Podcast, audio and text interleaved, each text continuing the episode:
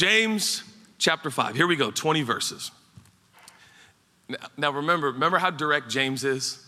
Okay, warn, warn the person you brought today. Okay, it's like super direct. And the reason for this is he's writing to the 12 tribes, he's writing to believing Jews, and he's speaking like a father or like a dad. Now, if you had the privilege of having a dad or a father figure in your life, and you ever had one of those dad talks, basically the whole book of James is a dad talk. And dads, when dads have dad talks, like when I talk to my kids, um, I don't like make apologies. I don't mince words. Like I am just direct. And James is going to be so direct, and um, today's no exception. Okay, so just everyone, just here we go. You are loved. Remember, you are loved, and this will end well. Verse one Come now, you rich, weep and howl for the miseries that are coming upon you. Welcome to church home. Verse two. Your riches have rotted and your garments are moth eaten. Praise God. Your gold and silver have corroded, and their corrosion will be evidence against you and will eat your flesh like fire. You have laid up treasure in the last days.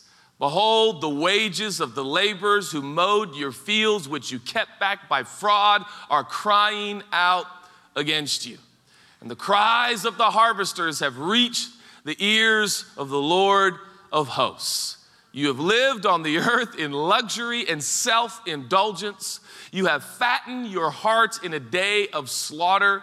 You have condemned and murdered the righteous person, and he does not resist you. Okay, now we get a bit of a transition here. Are you ready? Breathe a little bit. I, I love this transition by James. This uh, makes me laugh. Be patient, therefore, brothers. like, okay, wow, the tone changed really fast there. You know, you have fattened your hearts. Be patient, therefore, brothers, until the coming of the Lord. See how the farmer waits for the precious fruit of the earth, being patient about it until he receives the early and the late rains. You also be patient. Establish your hearts, for the coming of the Lord is at hand. Do not grumble against one another, brothers, so that you may not be judged. Behold, the judge is standing at the door. And as an example of suffering and patience, brothers, take the prophets who spoke in the name of the Lord. Behold, we consider those uh, blessed who remain steadfast. And of course, you have the steadfastness of, or you've heard of the steadfastness of, of Job. And you've seen the purpose of the Lord, how the Lord is compassionate and merciful. But above all, my brothers and sisters, do not swear either by heaven or by earth or by any other oath. But let your yes be yes and your no be no. How many grew up in a family where this was quoted. Young man, let your yes be yes and your no be no. Um, I did. So that you may not fall under condemnation. Is anyone among you in church home suffering? Let him pray. Is anyone in church home cheerful? Let him sing praise. Is anyone among you sick?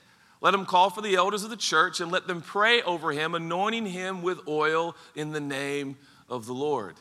And the prayer of faith will save the one who is sick, and the Lord will raise him up. And if he has committed sins, he will be forgiven. Therefore, I love this verse confess your sins to one another and pray for one another that, that you may be healed. The prayer of a righteous person has great power as it is working. Elijah was a man with a nature like ours. He prayed fervently that it might not rain, and for three years and six months it did not rain on the earth. Then he prayed again, and heaven gave rain, and the earth bore its fruit. My brothers and sisters, if anyone among you wanders from the truth, here is the climactic conclusion to the entire book from the half brother of Jesus, James. He says this. Isn't this interesting? This is how he ends. My brothers, if anyone among you wanders from the truth and someone brings him back, let him know that whoever brings back a sinner from his wandering will save his soul from death and will cover a multitude of sins. Isn't that beautiful? Contrary to popular opinion, the book of James is not mean, it's actually full of grace and the love of Jesus, and it ends with that we can cover a multitude of each other's sins by rescuing one another, loving one another, and caring for one another. I am so excited to share this passage with you. For the next two and a half hours, we are going to so dig. All right, in my dreams, in my dreams. Will you join me in prayer? Jesus, thank you so much for the day, uh, the, the, really the moments we get to share.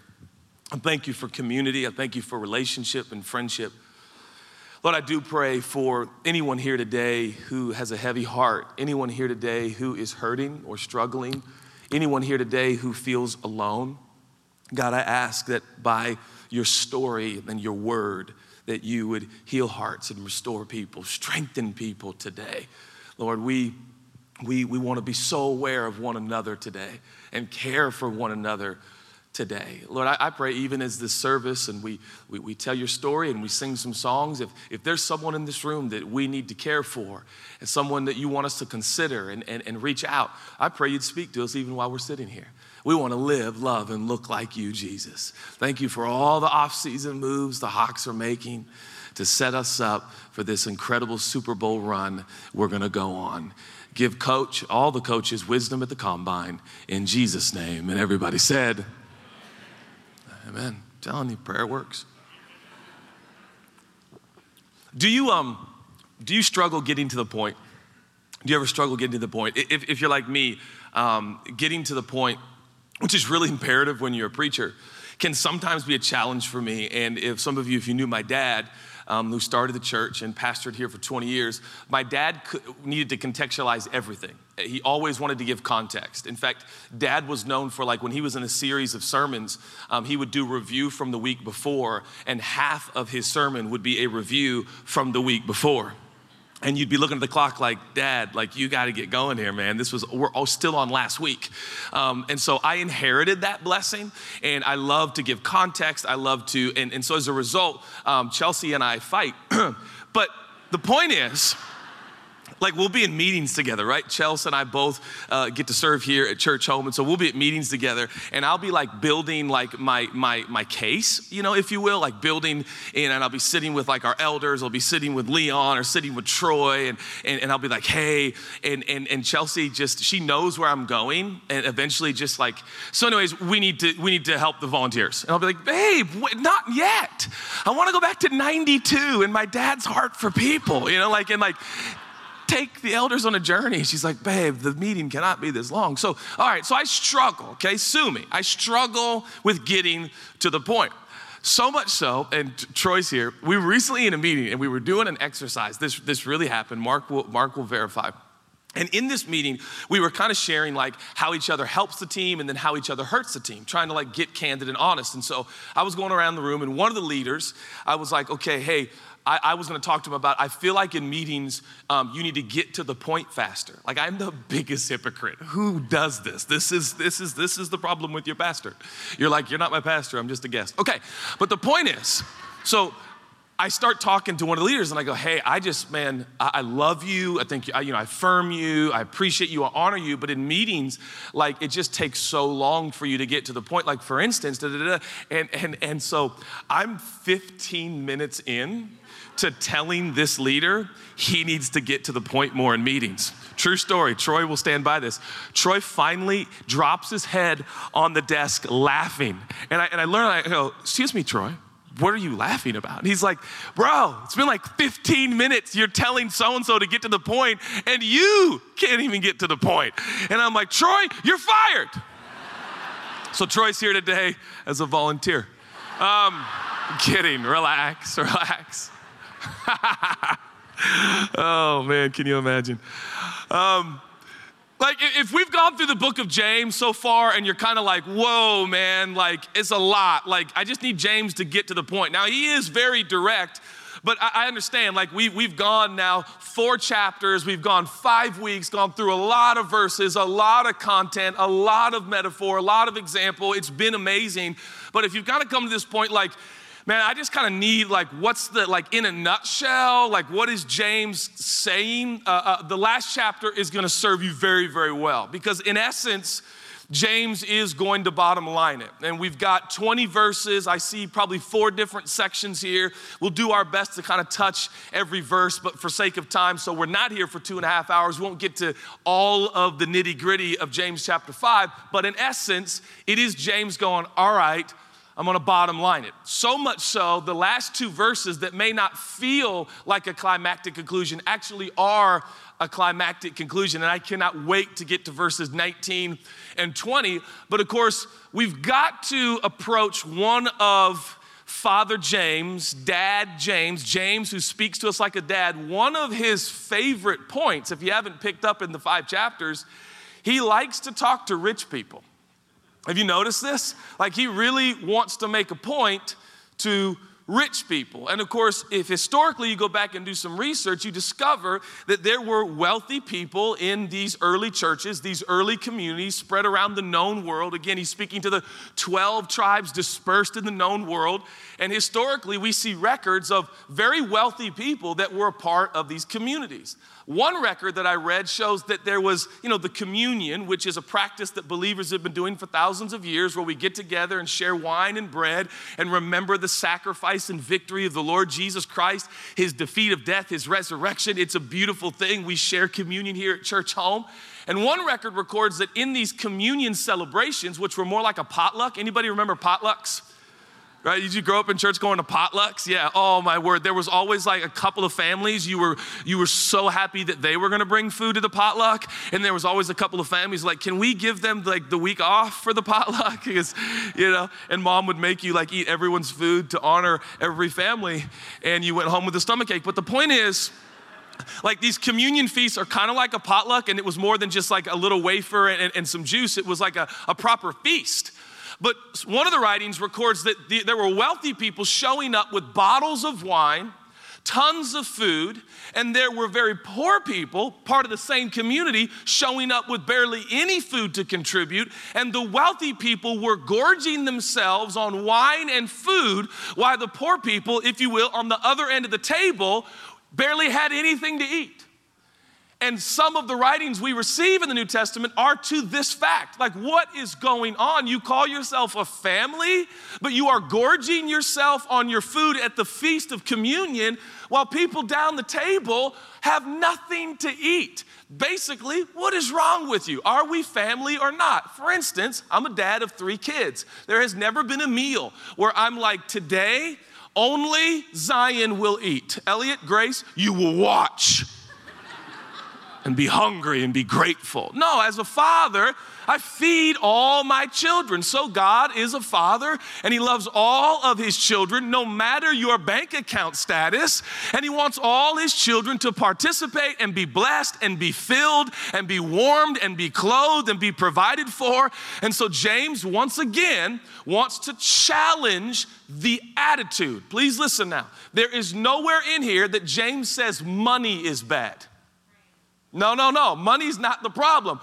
Our heart is the problem, and our attitude is the problem.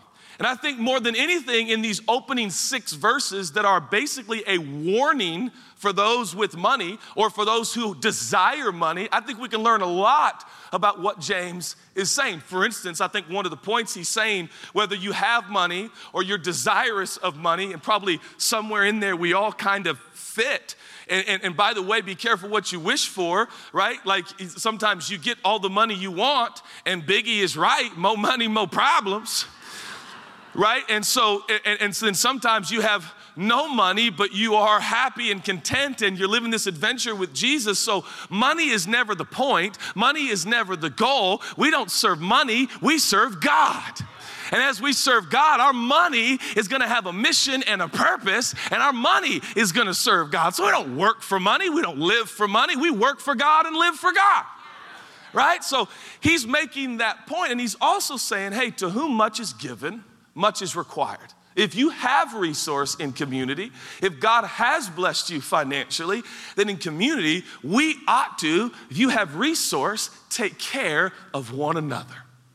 We ought to be considerate of those in need within our own community.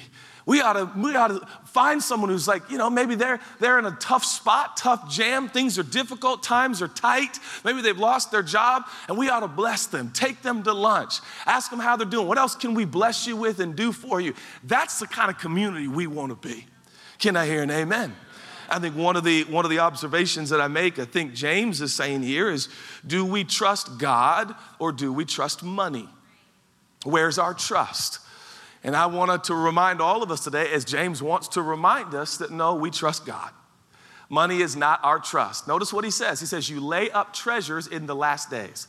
That is ironic. Think about what he's saying. You are laying up treasure like Scrooge McDuck. You gather your gold coins and you swim in them, and Jesus is coming back tomorrow. That's foolish. You see what he's saying? You're laying up treasure in the last days, which is to say, life is a vapor. Remember what he said to the rich earlier in the book? He's like, You're like the grass, you're like a flower that fades, here today, gone tomorrow. But you know what? That's true of all of us. Life is a vapor, life is short. There is nothing more fulfilling to do with your money than be a blessing. And we believe that you are blessed. If you're here today and you're blessed, and you say, Judah, how do you define blessed? You have more than enough. You have $1 more than what your bills require. I consider you blessed. And you know what? That extra dollar is so that you can be a blessing. You can be a blessing to people around you. What a privilege if we, if we understand that we can be blessed to be a blessing. I think one of the other points he's making to those of us with resource and finance and, and money, and, and frankly, that's pr- pretty much most of us, we're, we're very blessed. Our country has a lot of challenges and difficulties, but we are blessed in this country. And frankly, so many of us in this room are, are blessed. And so this passage would probably speak to most of us that, hey, are, are we caring about our money more than people? Do we care about our bank account and our savings and our checking and retirement more than people? And he's saying that's wrong. He's saying to the wealthy people in community. Now remember, these are believers. I know he's talking very, you know, strong, but he, he never says you're, you're not believers, God doesn't love you. He just says, hey, the way you're treating your money seems to tell us that you trust your money more than God and you love your money more than people. No, we love people. We love God. Nothing's more important than God and people. The true treasure is relationship. The true treasure is friendship. What does it profit a man to gain the whole world financially, but in the process lose his soul and have no friends? No, we exist as a community to have relationship and friendship. And so the challenge is there. And I'll leave you to read again those six verses, and they are challenging, but I think incredibly applicable to our lives. We all probably could use an afternoon where we go, hey, I'm gonna think about kind of how I think about my finances and resources. Do I hold it up as a trophy? Or do I simply see resources and finances as a means to provide for my family and be a blessing to my community family? What if we lived as a community open handed all the time? We were the kind of place where we would give all the time. Now, what you may not know, Pastor Marlene Ostrom is sitting here on the front row, and her and Grandpa Don, my truest grandfather, um, had a huge impact in this church all the way back in 1992.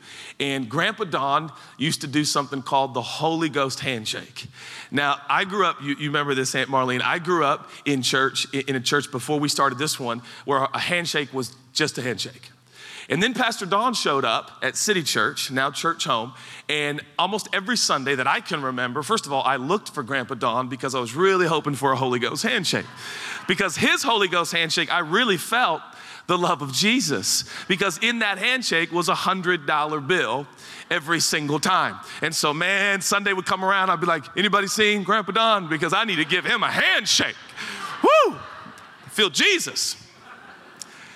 And I'm not proposing that uh, we all, you know, get hundos in our hands and I mean, it probably wouldn't hurt us and give it away. But the point is, it, it, it taught me something as a 13 year old young man. What a thrill. Like what you could take a hundred and I don't know, get a, get a shirt. You know, take a hundred and get a pair of jeans, or you could take a hundred dollars and experience the thrill of blessing people, spontaneously blessing people. And I believe that's still a part of who we are as a community. We are a spontaneously generous community. And I pray that'll always be true. I was taught as a young man when people compliment what you're wearing, you say, hey, do you want it? You can have it. And that's the way my dad was. You say, oh, I love your tie. And dad would say, well, here, you can have it. And that's just the kind of the person he was. And I just believe that's the kind of community we want to be. Now, you know, keep your pants on, but you know, we we ought to be the kind of community that, you know, wants to wants to bless one another. And you, you imagine if we all are a blessing to one another, we will all be provided for. And we'll all be blessed. Can I hear an amen? Now the transition happens, and it's, it's as I said, it's pretty sudden, but he goes on in verse 7, he says, Now be patient, therefore, brothers, until the coming of the Lord. Be patient. That's not a popular word. Be patient. See how the farmer waits. Establish your hearts, waiting and patience. Isn't that interesting? Of all the things James could talk about at the conclusion of his letter, he wants to warn us about our money and how we relate to it. And then he wants to say, hey, brothers and sisters. Now remember, the, the, the gruff warning, he's now telling the same people to be patient. And by the way, he's calling them brothers and sisters. So if you feel bad about the, the money section in the part and he's like really intense, hey, he still calls, even those struggling with how they relate to their money. In the next verse, he says, hey, brothers, and you're, you're, you're still brothers and sisters. And he says, you're going to need patience following Jesus. I wish we talked about this more. Bob was talking about it last night. I wish we were honest with each other more that following Jesus requires a lot of patience. Oh, it is exhilarating. It's incredible. There's no other life apart from Jesus, but you are going to need patience. I just figured we'd wait for a second, just to drive home the point, you know? We're gonna we're going to need patience. I, I, don't, I don't think anyone has labeled this, ge- this generation or this age or this era. This is the patient age. I don't think that's how we named it. I, I think that's, we're like the microwave age, we're the Siri age right? I was with my friend the other day and I'm like, hey, who won the, Super Bowl? I can't remember. He's like, if only we had a device we could talk to that would give us the answer instantaneously. Only, if only. And I'm like, I get the point. Hey, Siri, who won the Super Bowl in 86? You know, like, it was the Bears. But the point is, it's 85 actually. The point is, we have a generation, and all of us have been affected now, where things just happen really fast. And James, how ironic is this? How relevant is this right now in 2018? He says, You're going to need to be patient. And he gives us three examples the farmer, the prophets, and unfortunately, he gives us Job as an example. Wah, wah. but notice he says, See how the farmer waits for the precious fruit of the earth see how the farmer waits. Now, let's talk about this just for a couple minutes. How does the farmer wait? Well, I'll tell you what the farmer doesn't do. The farmer doesn't get a chair and look at his fields and say, okay, God, when you want this puppy to grow, I'll be here. How does the farmer wait? He cultivates the soil, he plants a seed, and then he expects the seasons to deliver the rain necessary for fruition and for growth. So, how does the farmer wait? And this is where we've got the wrong idea of patience and waiting. We see waiting as a stagnant practice, but waiting is absolutely something that is active, something that you're involved with, which is to say, could we say this? I don't know. Let's try it. That sometimes following Jesus is kind of broken into three seasons there's a cultivating season, there's a sowing season, and then there is a expecting, i.e., waiting season. And you know what? I think they just repeat over and over. You cultivate, you break up, challenging, difficult ground, you cultivate, and then you sow seeds. How many know we're not a savior, but we are a sower? Right? Our job is to sow seeds of love and care and compassion and understanding, and we sow those seeds, and then you know what? We expect God to do what only He can do. And you know what? That farmer waits with full expectation that if he planted a seed, the rains will come because that's how God has set the seasons in motion. And when the rains come, the fruit is going to be there. Waiting on God is not wishing on a star. Waiting on God is not like, well, sure hope you do something up there. And in the meantime, I'm just going to be down here, kind of feeling sorry for myself because you bless the Joneses, but you never bless my family. So here I am. Oh, yep, you haven't come yet. Figures. Yep, I figured that would be the case. You don't love me as much. No, that, that's not, uh, it's, it's, I know God is going to deliver. I know God is gonna provide. I know. It's this active expectation and hope. As sure as the farmer knows the rains will come. And by the way, if the rains, if the rain is late, the farmer still, what other choice does the farmer have? He still believes that the rain will come. If the early rain doesn't come, he's gonna expect the latter rain to come. If the latter rain is delayed, he's gonna still expect there's going to be rain. Do you still expect from God that He is faithful and true? You know, it's amazing because I think sometimes as believers, uh, we don't talk enough about uh, the meanwhile. Isn't that funny? Have you seen that in the Bible? It says meanwhile. Meanwhile, right? The meanwhile or the meantime. It's actually like a big part of the story of God. There is a lot of waiting periods in the Bible. Have you seen them? Some of them are hundreds of years. Unfortunately, some of them are thousands of years. And then some are a few months, praise God. But, but there is a lot of lead time, if you will. There's a lot of lag time. There's a lot of in between time. And I was thinking about that the other day. I'm like, why, why would God do it like that? You know what I mean? Like when you want to get from here to there, you know, I'd be like, uh, you know, God, it would be nice if you were just like, you want to get there? Bam!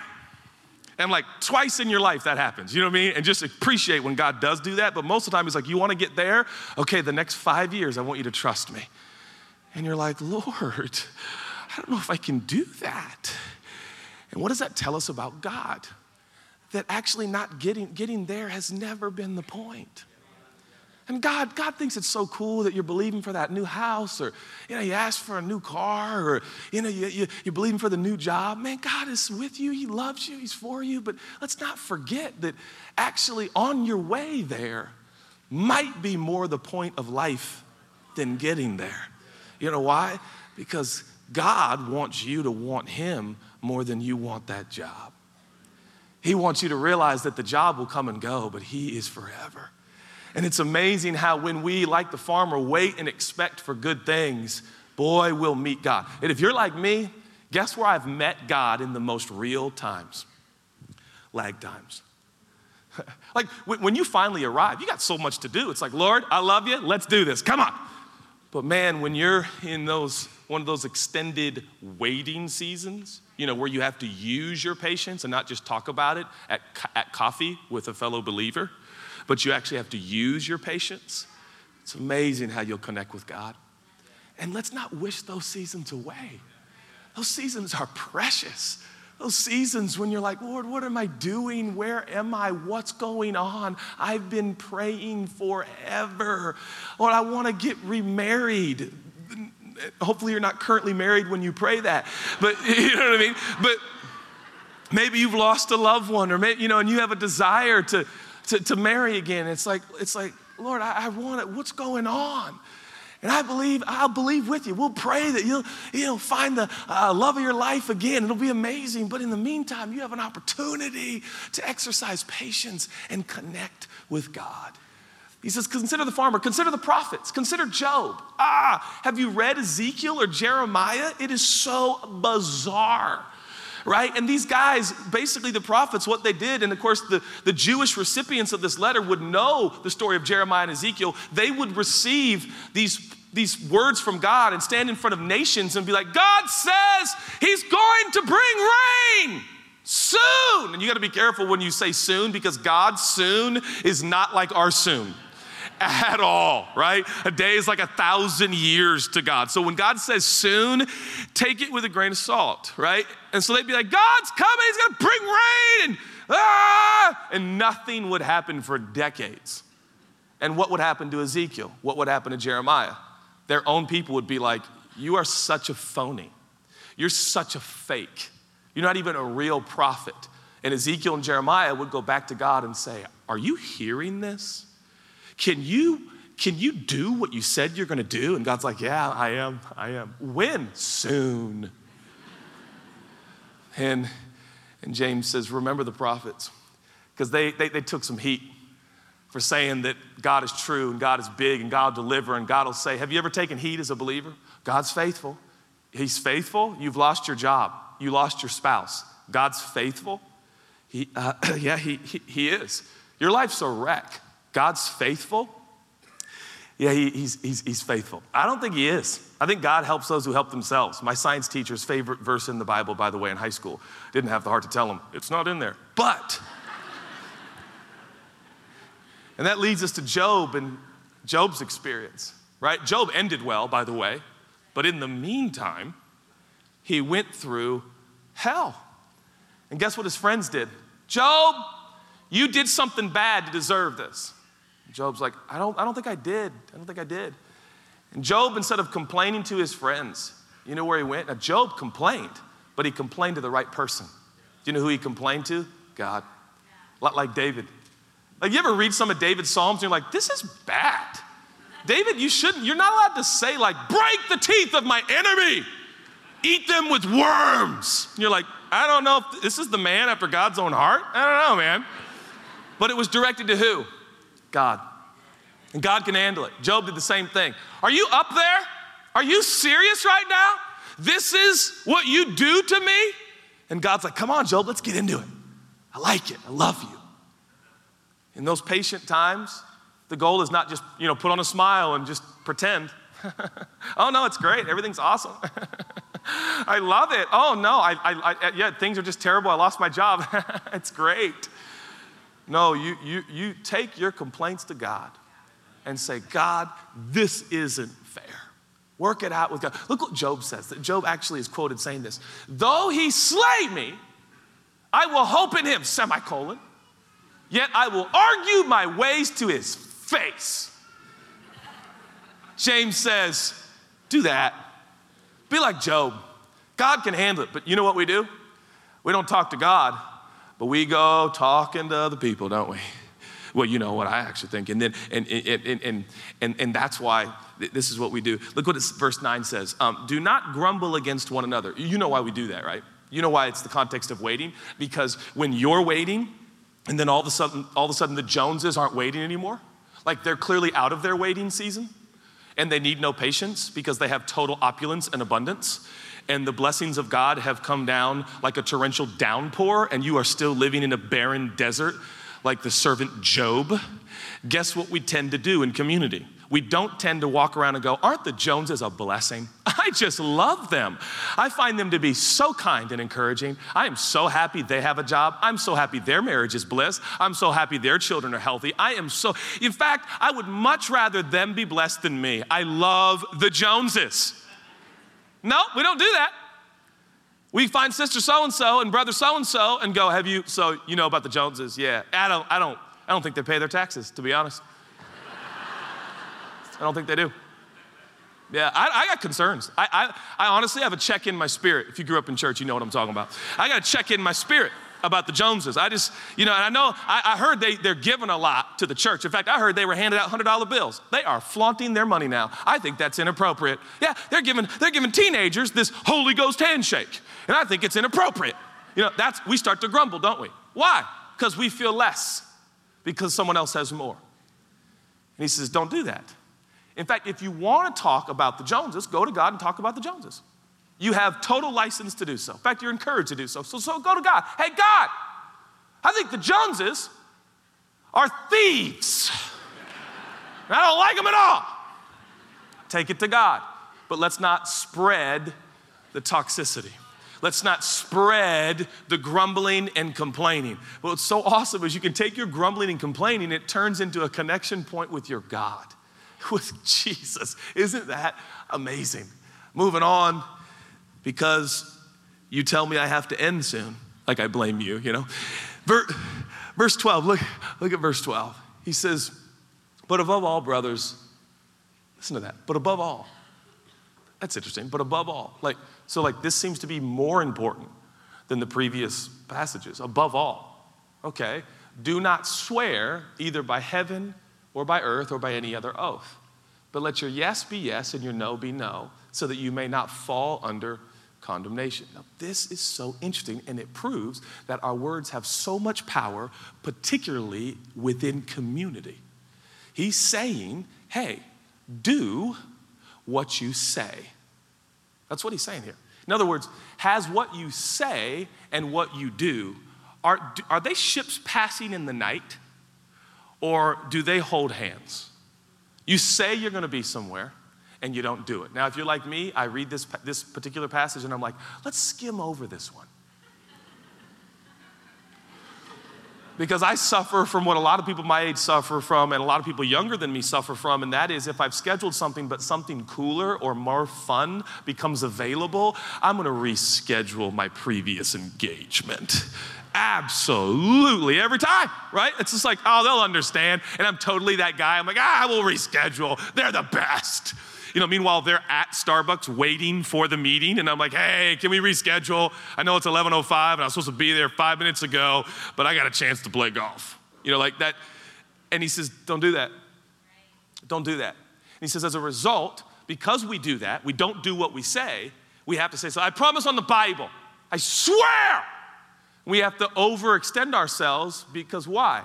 We are plagued by not doing what we say. He's saying for church community, we ought to be the difference. We ought to be the people who just do what they say. I'll be there, and we're there. And of course, I think what he's alluding to is what we're involved with is a matter of life and death. What we're involved with is serving one another. Life is short. We're all, all, there are people in here suffering. There is there's life and death situations. There are diagnoses in here. There are marriages on the verge. There are people struggling with emotional challenges and difficulties. There are things you're meeting with doctors about and lawyers about. And there's a lot going on in this room. And if we don't do what we say, people's lives will not be cared for, loved, they'll be missed. And all of a sudden, we fail to be the family of God. So he say, just do what you say. Show up for the meeting. Be there. And that is so challenging for me because if you're like me, you think of yourselves as just a dude, and so you're like, I cancel, it's not a big deal. It is a big deal. You know why? Because you represent Jesus. I represent Jesus. And so when I don't follow through, especially new believers or those who are seeking, they start to wonder is Jesus like that? Is Jesus wishy washy? Does Jesus not follow through? Does Jesus not keep his word? And aren't we Christians, which literally means little Jesus? And so when little Jesus doesn't show up, people start to wonder about big Jesus. That's all. And so it's like, hey, if if that's how you claim to follow Jesus, but you don't deliver on what you say, yeah, no. That, that's why we can't just talk about prejudice and, and racism and marginalization in our country or any country. We can't just talk about it, we got to do what we say. We got to share the dinner table with one another. We got to share our lives with one another. We got to get our kids together and we've got to understand one another. We can't just talk about it, we got to do what we say. Or the world will start to wonder about big Jesus. Does big Jesus not deliver on what he says? So he says, all this rhetoric of I promise, I promise, I give you my word. No, let's sign a contract. He's like, come on, we're supposed to be the difference. We're supposed to be the people that say yes, and it is as sure as done because we agreed. No, we'll follow through. Yes, we'll follow through. He started to think about that and dream about it, and we're all, I think we're all guilty as charged. I know I am. And boy, you start to get a little excited about what a church could do if their yes was yes and their no was no. How we could represent big Jesus to this city and to our communities if we just did what we said. You know, and I, I just would suggest if you don't want to do it, just don't say it. That's why I tell preachers all the time. I said, if you don't live it, just don't preach it. Just don't ever preach on that subject. Like if you don't pray, don't teach on prayer. Because we'll all tell that you're just teaching, but you're not living. So let's not let's not live what we preach. Let's just preach what we live. Let's be those kind of people. And then, and then he, he goes on, and I'm coming to a close. That's why the piano. Are these boxes crazy? This is insane. You know? But there's a door. You can get out. So it's good. I love you. This young man, by the way, has been playing piano the entire weekend Friday, Saturday, Sunday. Love you. And then in, in, in, in conclusion, you're like, conclusion, Judah, you have like 10 more verses. I love this part. Is anyone, is anyone among you suffering? Let them talk to God about it. Is anyone cheerful? Let them sing praises. Do you see the communal dynamic here? He's saying, he's saying, hey, if you're really happy, turn it into a song so we can all sing together. He says this He says, If anyone among you sick, now, when he says anyone among you sick, let him call the elders of the church. It's so early on in the church. When we say elders, you think of like a board. We have a board. But the eldership here, I look at the original language, the best thing you could say is kind of just leaders in the church. So it's not like, you know, people think elders, whoa, an ordained elder. That's not really what James is saying, although that's fine too. I'm, I'm, I'm a board member and an elder, and I'd love to pray for you. But he's actually just talking about leaders, just, just people who are leading and serving in community. He says, if anyone's sick, call the leaders of the church, and they will come pray over him. Now, that to you seems like, oh, that's, that's really sweet. That's a lot of, that's nice pastoral care. But, but, it, but in these days, this is socially radical. Why? Because sick people were quarantined in ancient times. Sickness was way more serious, if I could say. I, I don't mean to be crude or insensitive, but there were so many diseases, very simple diseases we cure now, that would obviously destroy people's lives and, and, and kill them. And so sick, when someone got sick, it was like, whoa, and they would be quarantined. In fact, by law, they'd have to be removed from the church gathering. But notice the church gathering comes to them. The world at the time moved away from sick people. The church at the time moved towards sick people. Do we still do that? By the, word, I, I, by the way, I looked up sick. It doesn't just mean physically sick, it means emotionally, it means mentally, it means spiritually. Anyone who's weary, one of the words means weary or worn down. Call for leaders in the church to come to your home and surround you and say, We love you, and we're gonna pray for you. This is the future of the church. It's always been, supposed to be a part of the church, but I'm telling you where the church is going. And I appreciate our big buildings and I appreciate the, the, the amount of people that are here, but we are always going to be a small church with a lot of people. And what I mean, the future of the church, I'm telling you, church, the future of the church is there is gonna, we are gonna have more tactile relationship and one on one ministry than we've ever had before. We are gonna care for one another in a real, authentic, genuine way. It is the Bible. If there is anyone sick, get people from the church to your home and they will pray over you. That is the future of Churchome. We are gonna care for people, we're gonna extend ourselves, we're gonna uh, disrupt our schedules to care for one another. And what the culture, the, the, the, the people the culture moves away from, Churchome is gonna move towards. Because that is part of our legacy. And I know horrible things have been done in the name of Jesus in the past. I'm aware of some of those things, it's despicable. But we must also remember that there were days and times. One of our historical legacies is the church of the Lord Jesus Christ. If you go back to ancient times and you look at plagues, plagues that destroyed whole villages and towns, there are records that tell us that the whole town would move to the hills because of the plague. But guess who stayed? The only people that stayed in these towns to care for people dying of plagues were who? Christians, little old ladies who would say, I believe we're the hands and feet of Jesus. So everyone runs for the hills. We will run towards the sickness. We will run towards the darkness. We will run towards the brokenness, and we will show the love of Jesus. And you know what we do? We outlast all the division. We outlast all the marginalized. We outlast all the insensitivity. We outlast all the dismissive attitudes. We're just gonna be here and we're just gonna care for people and we're gonna love people. And you may never listen to our sermons. You don't need to because you're gonna see our lives. We're gonna care for you. We're gonna outlast you. We're just gonna care. We're gonna keep caring. And you're gonna say you hate us, and we're gonna say we care about you and we love you, which leads me, and I'm, and I'm, I'm so done. When I look at this way of caring for people, if they're sick and Therefore, confess, and then verse 16, confess your sins to one another, pray for one another, you may be healed. By the way, that's not confessing all your detailed sin, it's just getting together at coffee, for instance, and saying, I need Jesus so much. He saved my life. I love him so much. Let's pray together, and you pray together, and you grow, and God heals us, and God heals us, and God heals us. That healing, yes, it's physical healing, but more specifically, it's emotional healing, it's relational healing, it's social healing, and God wants to heal us, but we got to get together and share tables of food and fellowship and share our pain and share maybe traditions that we've been taught that are wrong and not right and share them and get them on the table so that we can forgive each other and heal each other and live together and we can demonstrate the family of God. And it was Dr. King who said, To our most bitter opponents, we say, we shall match your capacity to inflict suffering by our capacity to endure suffering. You want to talk about loving your enemies? Ha we shall meet your physical force with soul force. Do to us what you will, and we shall continue to love you. We cannot, in all good conscience, obey your unjust laws because non cooperation with evil is as much as moral obligation as is cooperation with good. Throw us in jail, and we shall still love you.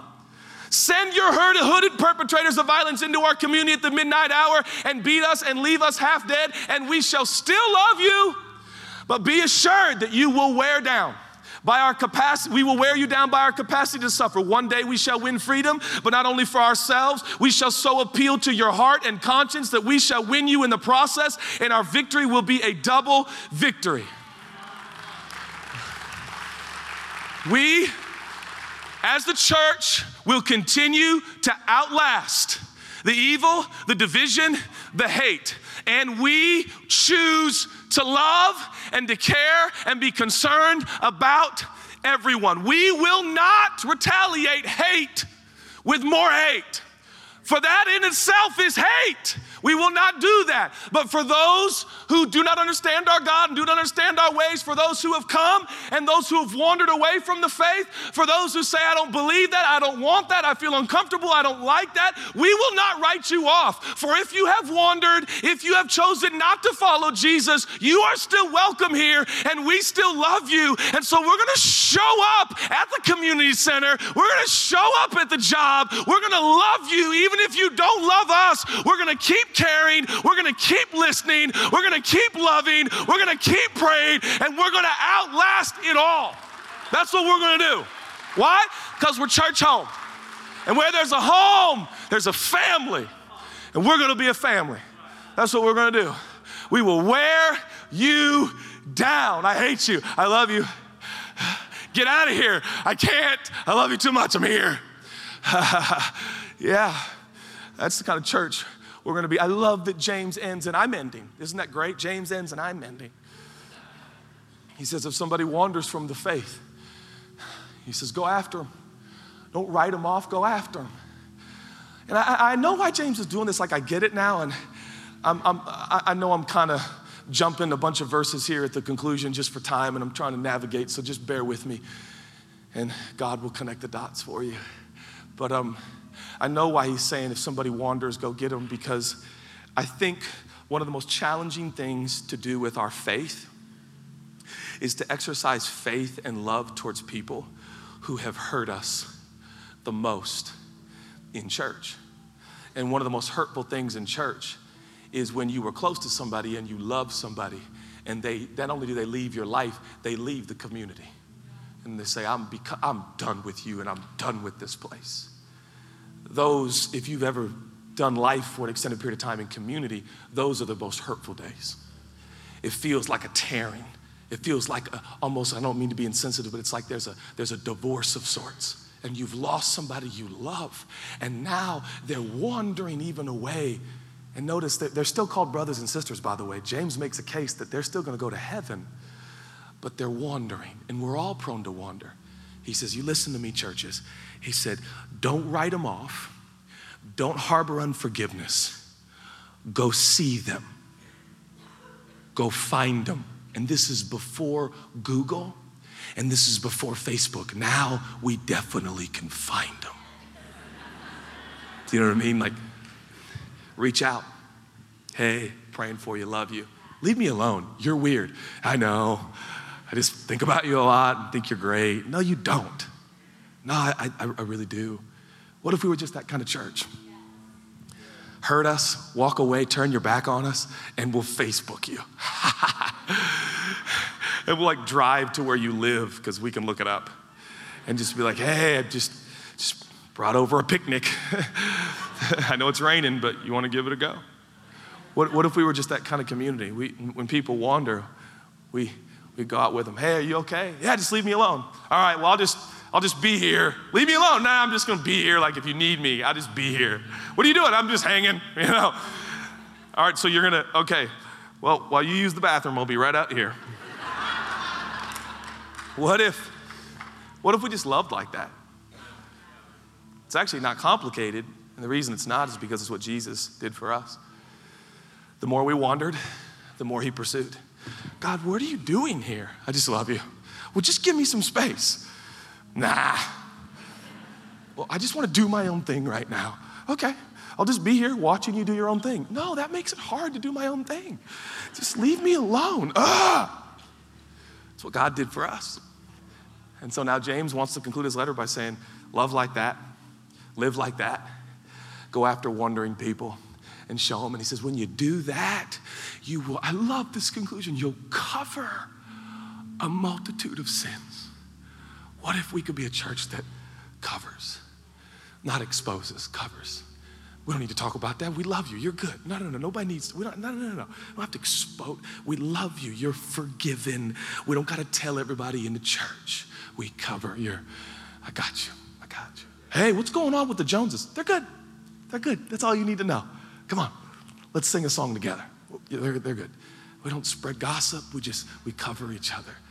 And, I, and I, accuse me of, you know, describing utopia. I don't know. Sue me. You know, like, I, Judah, this is ridiculous. Is it? It's just in the book, man. It's in the Bible. And I dream of a church like this. And I believe we're well on our way. But we got more to grow and more to do and more to live out and more to love. Let's be church home. That's why we changed the name because God told us to. Let's be a home. And where there is a home, there will be a family. A family that will love one another ridiculously. Amen. Will you pray with me? Jesus, I thank you so much for what you're saying. I, I thank you for the book. I thank you for your story.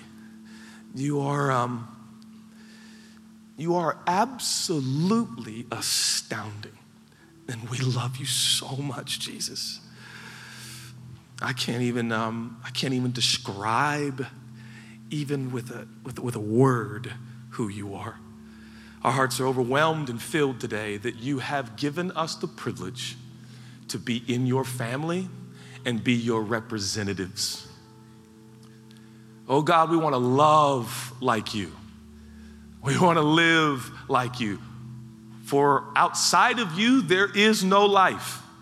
You are life and life more abundantly. If you're here today and you say, Judah, it's my time. I'd like to follow Jesus. I'd like to make a decision to follow Jesus. If that's you, on the count of three, I'm going to ask you to lift up your hand and put it right back down. You know who you are. And the reason I ask people to lift their hands, I believe when you respond on the outside to what's happening on the inside, it becomes all the more real to you. So you know who you are.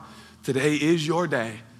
If you'd like to receive the free gift of forgiveness that only Jesus offers, on the count of three, you lift up your hand, put it right back down. One, two, three. If that's you, shoot up your hand all over the room. That's amazing. That's amazing. That's amazing. Anybody else? I receive and I believe in Jesus and his forgiveness. God, thank you for the forgiveness that flows freely in this room. Thank you that every single hand represents an eternal soul that is now forgiven forever without end. Now, God, help us to live out the love of Jesus. We dedicate again this community to you. Churchome does not belong to a board, Churchome does not belong to a leader or a pastor. It belongs to you, Lord Jesus. We are your family family. We are your children. We are your sons and your daughters. And we want to represent our Father well in the streets of this city and every city you have put us in. Thanks be to God who causes us to triumph. You are the victor. You are the champion. We will not be overwhelmed at the odds. We will not be overwhelmed at the division and the pain and the wars and rumors of wars. Father, you have called us to live every day a part of the solution. And we thank you for confidence. And we thank you for courage. And we thank you for strength. And we thank you for faith. As we conclude the book of James, God, we ask, Lord, what happened to the half brother of Jesus, James, what happened to us? We want more encounters with the reality of Jesus. We want to grow in our faith and living out our faith. We declare that, we pray that, we ask that in Jesus' name. In Jesus' name, if you believe that, would you say amen? Hey, if you're willing and able, would you stand with us and let's sing out these lyrics, these truths about our God? Come on.